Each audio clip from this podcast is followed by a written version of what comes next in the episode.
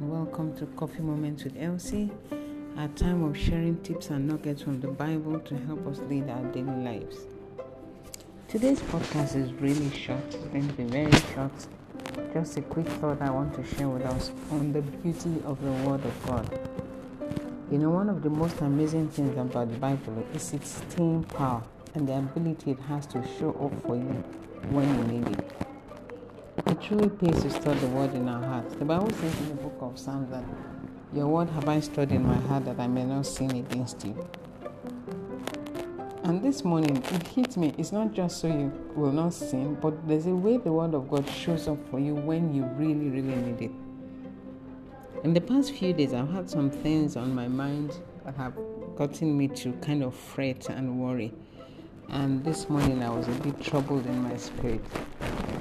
I woke up, opened my Bible to read, and my Bible portion for today was Matthew chapter 6, beginning from verse 25. I'll read it for us very quickly. It says, Therefore I say to you, do not worry about your life, what you eat, what you will eat, or what you will drink, nor about your body, what you will put on. It's not life more than food, and the body more than clothing. Verse 27 says, Which of you by worrying can add one cubit to his stature.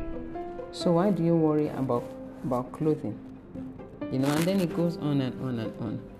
You know, and it just it just tells me, you know, verse 31 says, Therefore do not worry about tomorrow, for tomorrow will worry about its own things.